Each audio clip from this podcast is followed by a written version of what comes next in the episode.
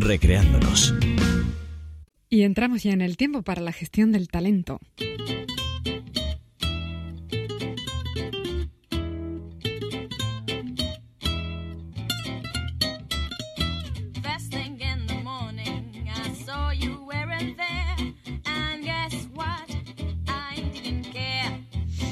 Lo hacemos con José Ángel López, nuestro especialista en psicología del liderazgo. Vamos a continuar hoy con el análisis del becario, la película que José Ángel nos propone para ayudarnos a reflexionar sobre líderes y talentos. El becario, que es una película, explicamos, reciente, relativamente reciente, de 2015, con Robert De Niro, con Anne Hathaway como protagonista y que contaba la historia de un hombre jubilado, pero becario senior, en un exitoso negocio de venta de ropa por Internet.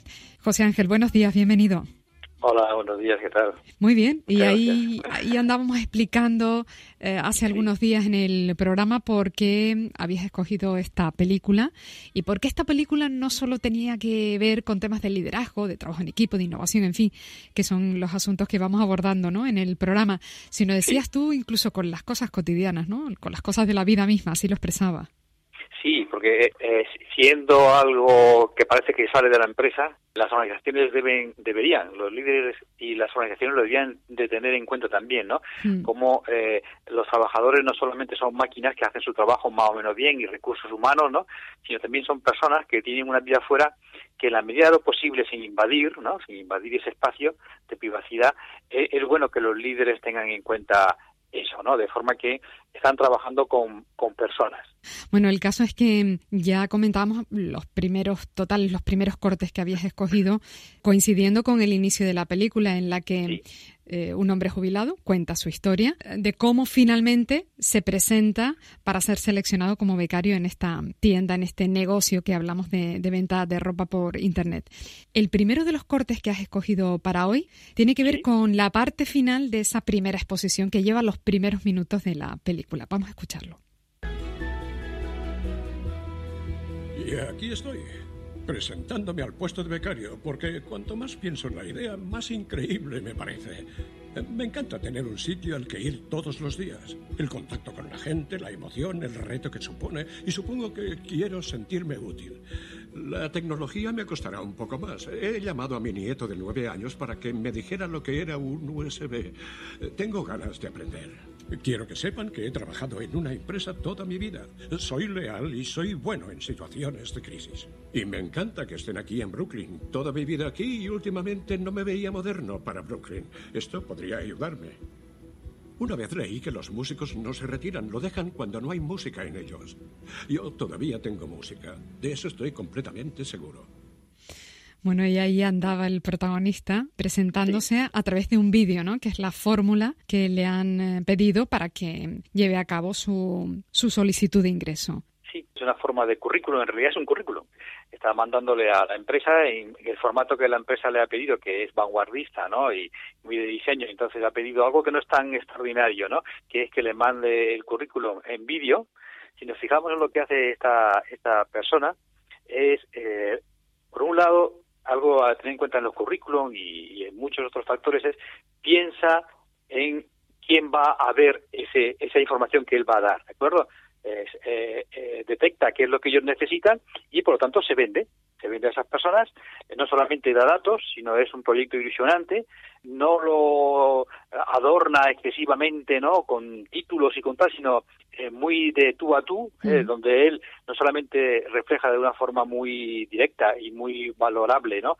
lo que ha hecho, sino también sus vulnerabilidades y no, y no se corta un pelo, al contrario, le añade un toque de, de pimienta, podríamos decir, eh, decir que ha llamado a su nieto para preguntarle cómo funciona un USB, ¿no? en el que no solamente está diciendo en qué eh, tiene que mejorar el mismo, sino que está tomando medidas para, para resolverlo sin ningún problema. ¿eh? Evidentemente, como líder que es, sabe que los líderes no saben todo, pero pueden aprender mucho igual que los trabajadores, ¿no? Entonces, estos factores, eh, si alguien quiere hacer un currículum alguna vez, sería bueno que mirara esta escena y la repasara para sacar la, e, estas conclusiones que nos estamos eh, teniendo también, ¿no? para hacer su propio currículum.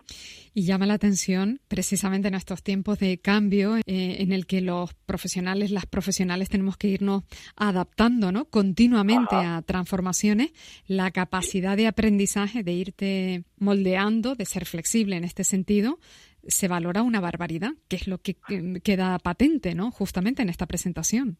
Efectivamente, porque todos vemos ahora nuestro mundo cómo se desenvuelve y sabemos que está cambiando a marcha forzada y hmm. tenemos la capacidad de adaptarnos, ¿de acuerdo? Y, de ofrecer esa, esa permeabilidad como hace esta persona, esa capacidad de adaptación, que es un signo de inteligencia y que, eh, bueno, en el mercado de trabajo actualmente hace falta. Eh, y entonces eh, es, bueno que, que, conectemos con esa capacidad que realmente tenemos todos de adaptarnos a las nuevas circunstancias, superando el miedo que nos puede dar aprender cosas nuevas cuando no las sabemos, pero eso es al principio. Luego, cuando ya la hemos aprendido, ya la sabemos. ¿no? Es, es importante que no nos deje bloquear el miedo inicial. Y seguir aprendiendo hasta el final, ¿no? Por lo que demuestra una persona que está jubilada y en plena forma, claro. Efectivamente. Y es algo que se cultiva, ¿eh? Es algo que se entrena, evidentemente, igual que eh, el, entrenamiento físico. Es importante que no abandonemos esa capacidad de aprendizaje, igual que el, andar o el pasear o hacer gimnasia. Bueno, pues tomamos nota de esto. Hasta este momento hemos escuchado a Robert De Niro.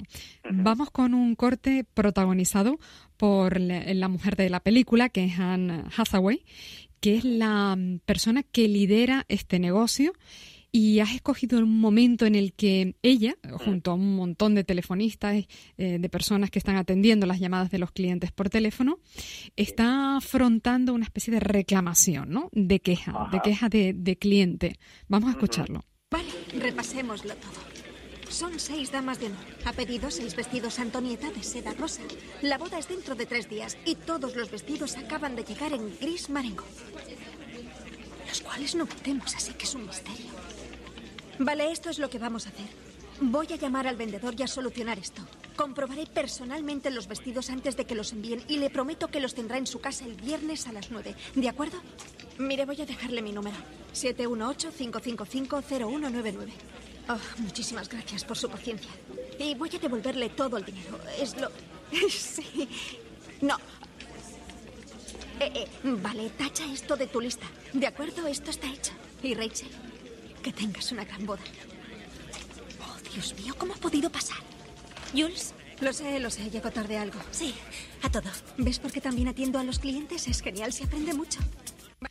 Bueno, pues ahí estaba ella defendiendo, ¿no? Sobre todo intentando mantener a salvo la satisfacción del cliente, intentando todos los métodos posibles, ¿no?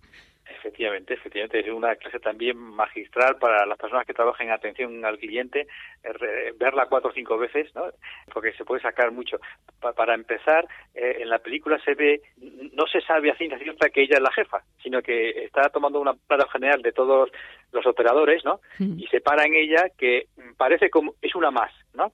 Y es un detalle muy importante, ¿no? Una jefa, que la jefa es no solamente la jefa como gerente, sino la propietaria, la emprendedora, ¿no? Que eh, se baja a nivel de calle, por llamarlo así, para desempeñar esas funciones, ¿no? Y, y, al final lo dice, es genial porque se aprende mucho. Entonces, como los líderes no tenemos que dejar de, de, conectar con el trabajo que hacen nuestros trabajadores, si es posible, ¿no? Si es posible, como hace esta mujer. Por un lado, en cuanto al liderazgo, ¿no? Ese liderazgo de abajo arriba, por llamarlo así. Y por otro lado, lo que es la técnica de, de atención al cliente es maravillosa, ¿no? Eh, si lo repasamos así en lo que sale en esta escena, por un lado, si, al principio resume en, quejas, eh, claro, imagínense, el panorama es una novia que encarga la ropa de sus damas de honor y le han mandado una ropa totalmente distinta, de otro color, ¿no? Está cabreadísima esta novia y además desilusionada. Y entonces, en este, en este caso, lo que hace esta mujer en atención al cliente es resume lo que la persona ha dicho, no entra a a discutir ni a darle razón ni nada, sino vamos a ver si te he entendido bien. Entonces ha pasado esto y ha pasado esto y ha pasado. Eso es una técnica eh, muy buena de atención al cliente en quejas, donde se hace esa cuestión, ¿no? Por otro lado, le plantea alternativas, soluciones, reconoce el error, eh, que eh, algo que hace ella, de no sé cómo ha podido ocurrir esto. Se implica ella personalmente, la, la jefa, como personal de atención al cliente, en el trato con esta persona y en la solución del problema, ¿no?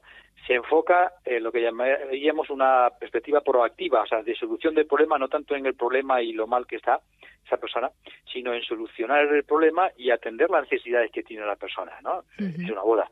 Toca las emociones, ¿no? Eh, del cliente, intentando entenderlas y animando, por llamar así, ¿eh?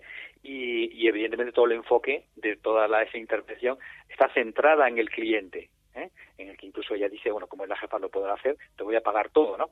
Pero eh, como, como son muchos detalles, y son unos pocos, ¿no? De los que se puede exprimir esta escena eh, en cuanto a atención al cliente.